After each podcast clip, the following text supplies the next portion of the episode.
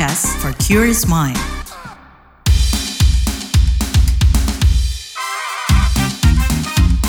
What's Trending KBR Pagi, siaran pagi radio paling update.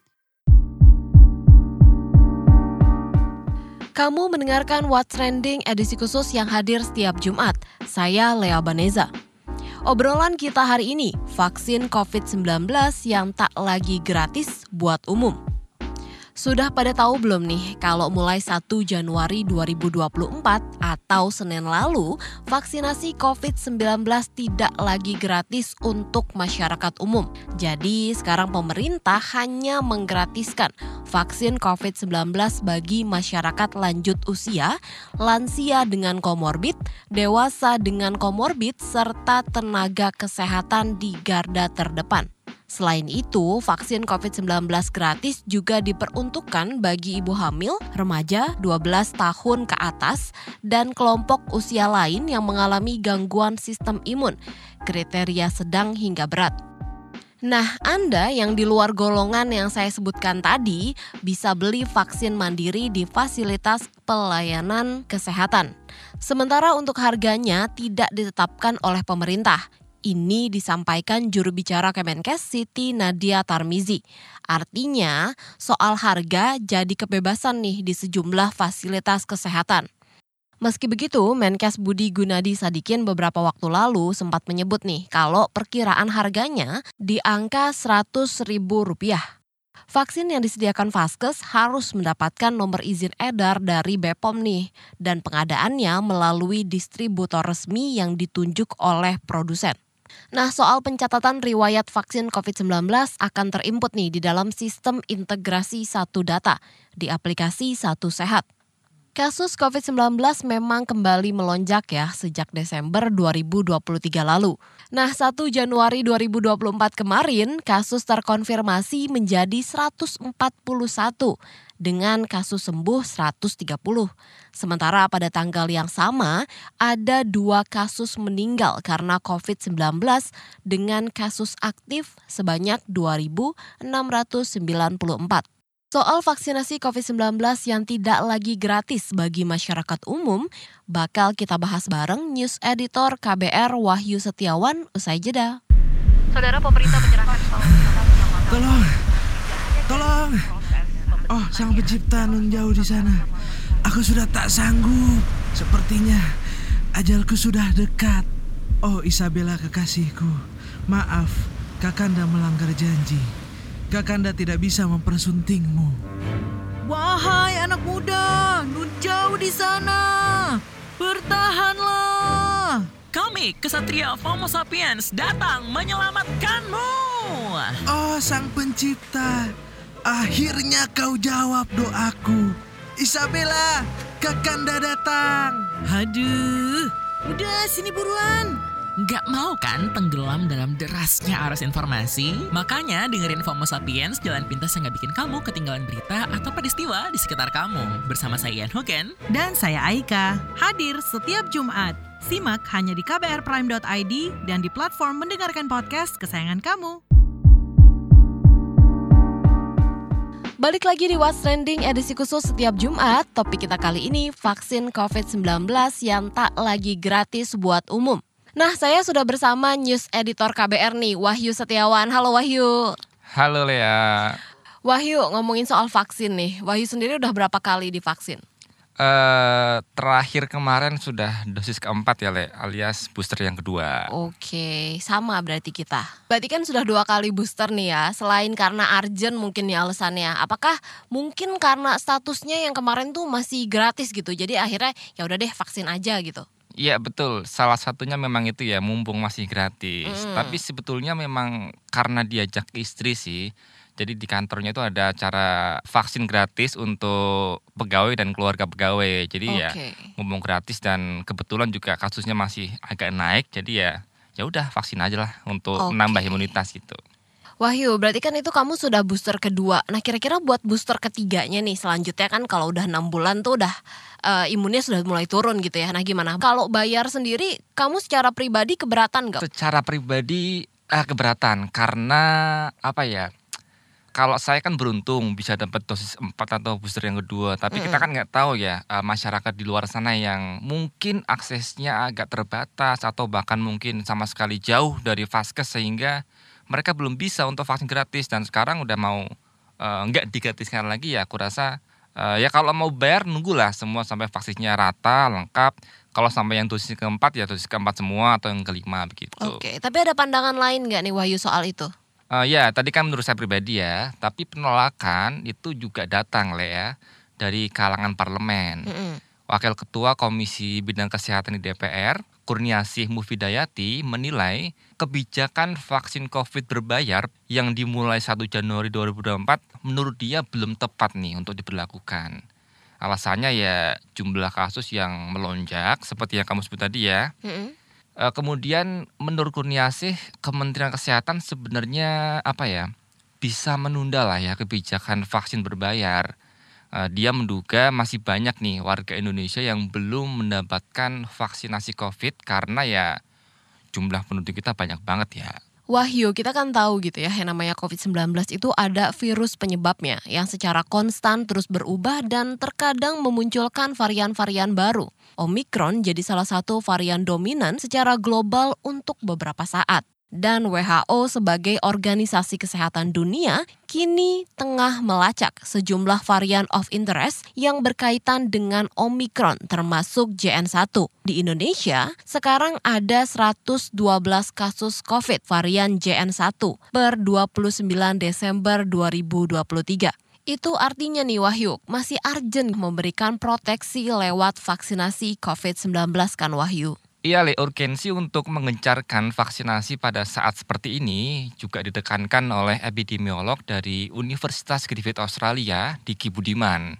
Dan pemberian vaksin yang gratis itu eh, menurut dia berpengaruh nih buat meningkatkan cakupan penerimanya. Karena kepentingan memberikan proteksi itulah, maka program vaksinasi ini harus diupayakan terus terjaga cakupannya. Dalam konteks ini artinya pentingnya vaksinasi menjadi gratis ya artinya tidak berbayar itu menjadi sangat berperan dalam meningkatkan cakupan ya. Jadi kalau tadinya udah malas, sudah merasa aman, kemudian ini harus bayar ya makin sulit kita meningkatkan cakupan vaksinasi.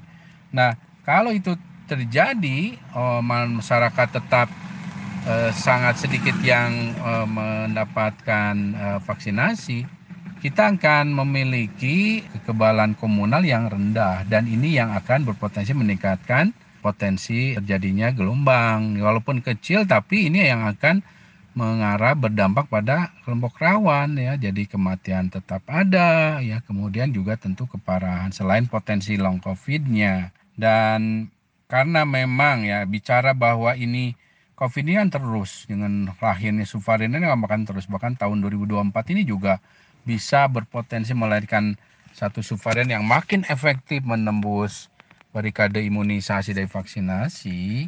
Sementara itu relawan koalisi warga untuk lapor COVID-19 Leni Ekawati kepada KBR juga menyuarakan nih kekhawatirannya soal dampak vaksin COVID yang nggak lagi gratis. Jadi vaksin berbayar kalau kata dia bisa bikin masyarakat makin enggan Le, melengkapi dosis vaksinasi. Padahal capaian vaksinasi yang sekarang saja dinilainya masih cukup rendah nih. Oke. Harusnya sih ya, kalau menurut dia dilakukan kajian dulu nih sebelum membuat kebijakan. Di negara seperti Indonesia, di mana sumber daya kesehatan masyarakatnya masih relatif terbatas, program vaksinasi berbayar dapat menjadi salah satu alternatif untuk melengkapi upaya vaksinasi yang didanai oleh pemerintah. Jadi program-program ini uh, dapat meningkatkan akses terhadap vaksin terutama bagi masyarakat yang mampu membelinya sehingga beban negara atau beban sistem kesehatan masyarakat menjadi berkurang. Namun yang menjadi kekhawatiran adalah ketika ada isu tentang kesetaraan atau aksesibilitas karena program berbayar ini mungkin tidak terjangkau oleh semua orang terutama dari golongan menengah ke bawah ya yang berpotensi menyebabkan kesenjangan dalam akses layanan kesehatan. Sehingga menurut saya penerapan vaksin berbayar ini perlu kajian yang mendalam karena yaitu tadi efektivitas program-program tersebut akan bergantung pada implementasi, keterjangkauan dan bagaimana program-program tersebut melengkapi inisiatif kesehatan masyarakat yang sudah ada. Kemudian isu lain adalah kalaupun berbayar itu juga perlu ada kajian berapa harga yang tidak memberatkan masyarakat terutama yang golongan menengah. Tapi bagaimana ya kalau pandemi kembali melanda? Perlu nggak sih vaksinasi kembali digratiskan bagi seluruh masyarakat umum? Kita ulas usai jeda. Lu nyari apa sih? Sibuk amat dari tadi. Duit gue nih hilang, padahal udah dimasukin dompet. Ada tuyul kali ya? Hus, jangan asal lo ya. Eh, bukannya tadi lo jajan kopi, ikut PO seblak, sama nitip gorengan ya? Hah? Masa? Kok bisa nggak sadar ya? Bocor alus tuh, lo kudu disiplin keuangan makanya. Dengerin deh Uang Bicara, podcast dari KBR Pram yang ngebahas soal ekonomi dan literasi keuangan. Cocok banget buat anak muda kayak kita. Nah, sama nih kayak dengan self reward. Oke. Lo dengerin di mana? Di kbrprime.id. Oke deh, gue dengerin. Tapi jajan kopi sore ini gue pinjam lo dulu ya. Astaga. Uang Bicara, menavigasi kamu supaya tetap cuan dari KBR Prime. Balik lagi di What's Trending edisi khusus setiap Jumat. Topik kita kali ini vaksin COVID-19 yang tak lagi gratis buat umum. Status pandemi COVID-19 sudah dicabut Presiden Joko Widodo sejak Juni lalu. Keputusan itu sejalan pencabutan status Public Health Emergency of International Concern untuk COVID-19 oleh WHO atau Badan Kesehatan Dunia. Waktu itu, kata Jokowi, hasil serosurvei menunjukkan 99% masyarakat Indonesia memiliki antibodi COVID-19. Serosurvei dilakukan untuk melihat jumlah populasi penduduk di Indonesia yang sudah memiliki antibodi terhadap virus penyebab COVID-19. Nah Wahyu ini kan amit-amit gitu ya kalau situasi buruk pandemi berulang gitu meski nggak ada satupun orang mungkin yang menginginkan itu terulang perlu nggak sih kira-kira vaksin ini kembali digratiskan bagi masyarakat umum? Iya, Lek, kekhawatiranmu itu sempat kita tanyakan juga ya ke ahli pandemi Diki Budiman Mm-mm. soal mungkinkah COVID kembali jadi public health emergency of international concern ya. Gimana juga nih tanggung jawab negara kalau pandemi itu kembali terjadi. Dia bilang begini, bahwa potensi COVID menjadi kembali misalnya menjadi public health emergency international concern, saya kira amat sangat kecil ya, sangat kecil. Tentunya setiap penyakit ketika dia masuk dalam kategori itu, apalagi berskala globalnya ini benar-benar berdampak sangat serius ya, tentu kita juga harus mengikut meresponnya dengan penetapan skala nasional ya, dan tentu dengan kedaruratan kesehatan juga sehingga alokasinya ya anggaran untuk mendukung itu ya tetap menjadi kewajiban pemerintah untuk mengadakan sebagaimana di masa Covid. Tapi kalau bicara Covid saat ini yang cenderung sudah bersifat endemik ini, status PAIC itu amat sangat kecil, termasuk di dalam negeri pun kalaupun ada lonjakan, ya itu bukan berarti menjadi pandemi lagi atau pandemi secara besar tidak, tapi itulah ada konsekuensi dari satu penyakit berstatus epidemi ya, ya sorry endemi yang uh, akhirnya akan berpotensi terjadi KLB KLB. Nah, ketika satu penyakit menjadi KLB, sebetulnya di sisi lain ada tanggung jawab pemerintah untuk memberikan layanan yang tentunya harusnya gratis oleh pemerintah. Sebagaimana misalnya ada KLB demam berdarah, ya itu harus jadi ada kehadiran negara ya atau pemerintah dalam memberikan layanan ber, dalam bentuk apa ya dalam bentuk uh, menjamin semua layanan itu ya namanya juga KLB ya. Nah Wahyu kita kan ingat juga kalau imunitas itu tidak bertahan terus gitu. Ada uh, waktu penurunan dari imunnya itu sendiri. Karena itu ada booster ke satu, kedua, dan seterusnya gitu. Iya benar Le, setelah 6 hingga 9 bulan antibodi kita itu menurun ya atau declining ya. Ini juga pernah disampaikan oleh Ketua Satgas COVID-19 dari Pengurus Besar Ikatan Dokter Indonesia, Dr. Erlina Burhan. Nah kata dia ketika levelnya itu sudah turun, ini harus di booster untuk dibus ulang nih proteksinya. Jadi karena itulah Menteri Kesehatan Budi Gunadi Sadikin tak menampik ya anggapan sejumlah pihak yang menyebut kasus COVID ini naik setiap enam bulan sekali. Dugaannya itu tadi ya, siklus kenaikan kasus enam bulanan ini berhubungan dengan imunitas tubuh masyarakat. Hmm. WHO kan juga menganjurkan ya supaya vaksinasi COVID ini dilakukan setiap enam bulan sekali, Le. Oke, terus Wahyu, kalau kemampuan dan kemauan dari masyarakatnya gimana nih? Kalau mesti mengakses vaksin COVID-19 yang secara mandiri ini, kan nggak bisa dipaksa juga gitu ya? Hmm, betul sih ya. Maka dari itu nih penting untuk ada dorongan dari sisi lain untuk membangun kesadaran publik terkait vaksin. Ini seperti disampaikan oleh Ketua Indonesian Technical Advisory Group on Immunization Itagi Sri Rejeki Hadinegoro dalam wawancara dengan KBR. Jadi Le, Itagi ini adalah komite penasihat ahli untuk imunisasi nasional. Ya mampu lah. Sekarang kan pakai vaksin dalam negeri. Vaksin kan sudah ada dibuat Bio Farma sudah buat. Kemudian Erlangga juga sudah buat. Sudah ada dua vaksin eh, produksi dalam negeri yang harganya terjangkau. Dari dulu vaksin kan juga memang tidak dipaksa, makanya ya tetap, tetap ada difteri, tetap ada tetanus, tetap ada tetap ada demam berdarah. Nah, karena mereka nggak mau ngambil vaksin, iya kan? Nah itu yang yang kesadaran kita. Ya makin kita makin pinter, makin berpendidikan, makin bisa mengerti keuntungan kelebihan vaksinasi, tentunya mereka sadar sendiri untuk hadir gitu loh. Untuk datang sendiri. Jadi semua memang memerlukan satu pendidikan ya. Jadi ini memang pendidikan masyarakatnya yang harus kita eh, gali terus. Kita memberikan sosialisasi maksudnya supaya pasien itu sadar sendiri gitu. Sekarang kan ibu-ibu juga udah pada sadar untuk anak-anaknya divaksin. Iya kan? Datang sendiri ke dokter, datang ke puskesmas untuk minta divaksin. Itu kan kesadaran. Tapi itu kan memang perlu waktu kayak gitu. Gak segera semuanya kemudian dia mengerti gitu. Iya kan? Jadi ya, ya memang perlu satu sosialisasi. Tapi sekali lagi bahwa vaksinasi itu kan udah puluhan tahun gitu.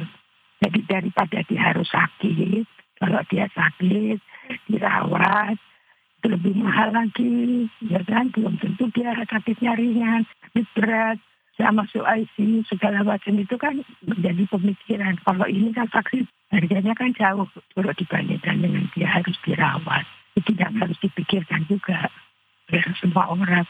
Apalagi penyakit-penyakit yang berat. Jadi ini eh, pendidikan bukan hanya untuk vaksin COVID sebetulnya. Semua vaksin yang dapat diberikan untuk mencegah penyakit yang berat itu seyogianya kita divaksin. Karena di negara-negara maju mereka sudah lebih baik mencegah daripada mengobati. Cegah jauh lebih murah, lebih mudah, lebih uh, enak. Bandingkan harus sakit, ya kan? Jadi itu yang yang yang harus mengubah perilaku masyarakat. Nah, gimana nih pendapat kalian soal vaksin yang tidak lagi gratis bagi masyarakat umum seperti sebelumnya nih? Kamu bisa komentar soal ini? Silahkan ketik di kolom komentar yang tersedia di platform mendengarkan podcast kesayangan kamu. What's Trending hadir di KBR Prime, Spotify, dan Noise. Demikian What's Trending edisi Jumat. Saya Lea Baneza dan News Editor. Wahyu Setiawan pamit. Sampai jumpa pekan depan.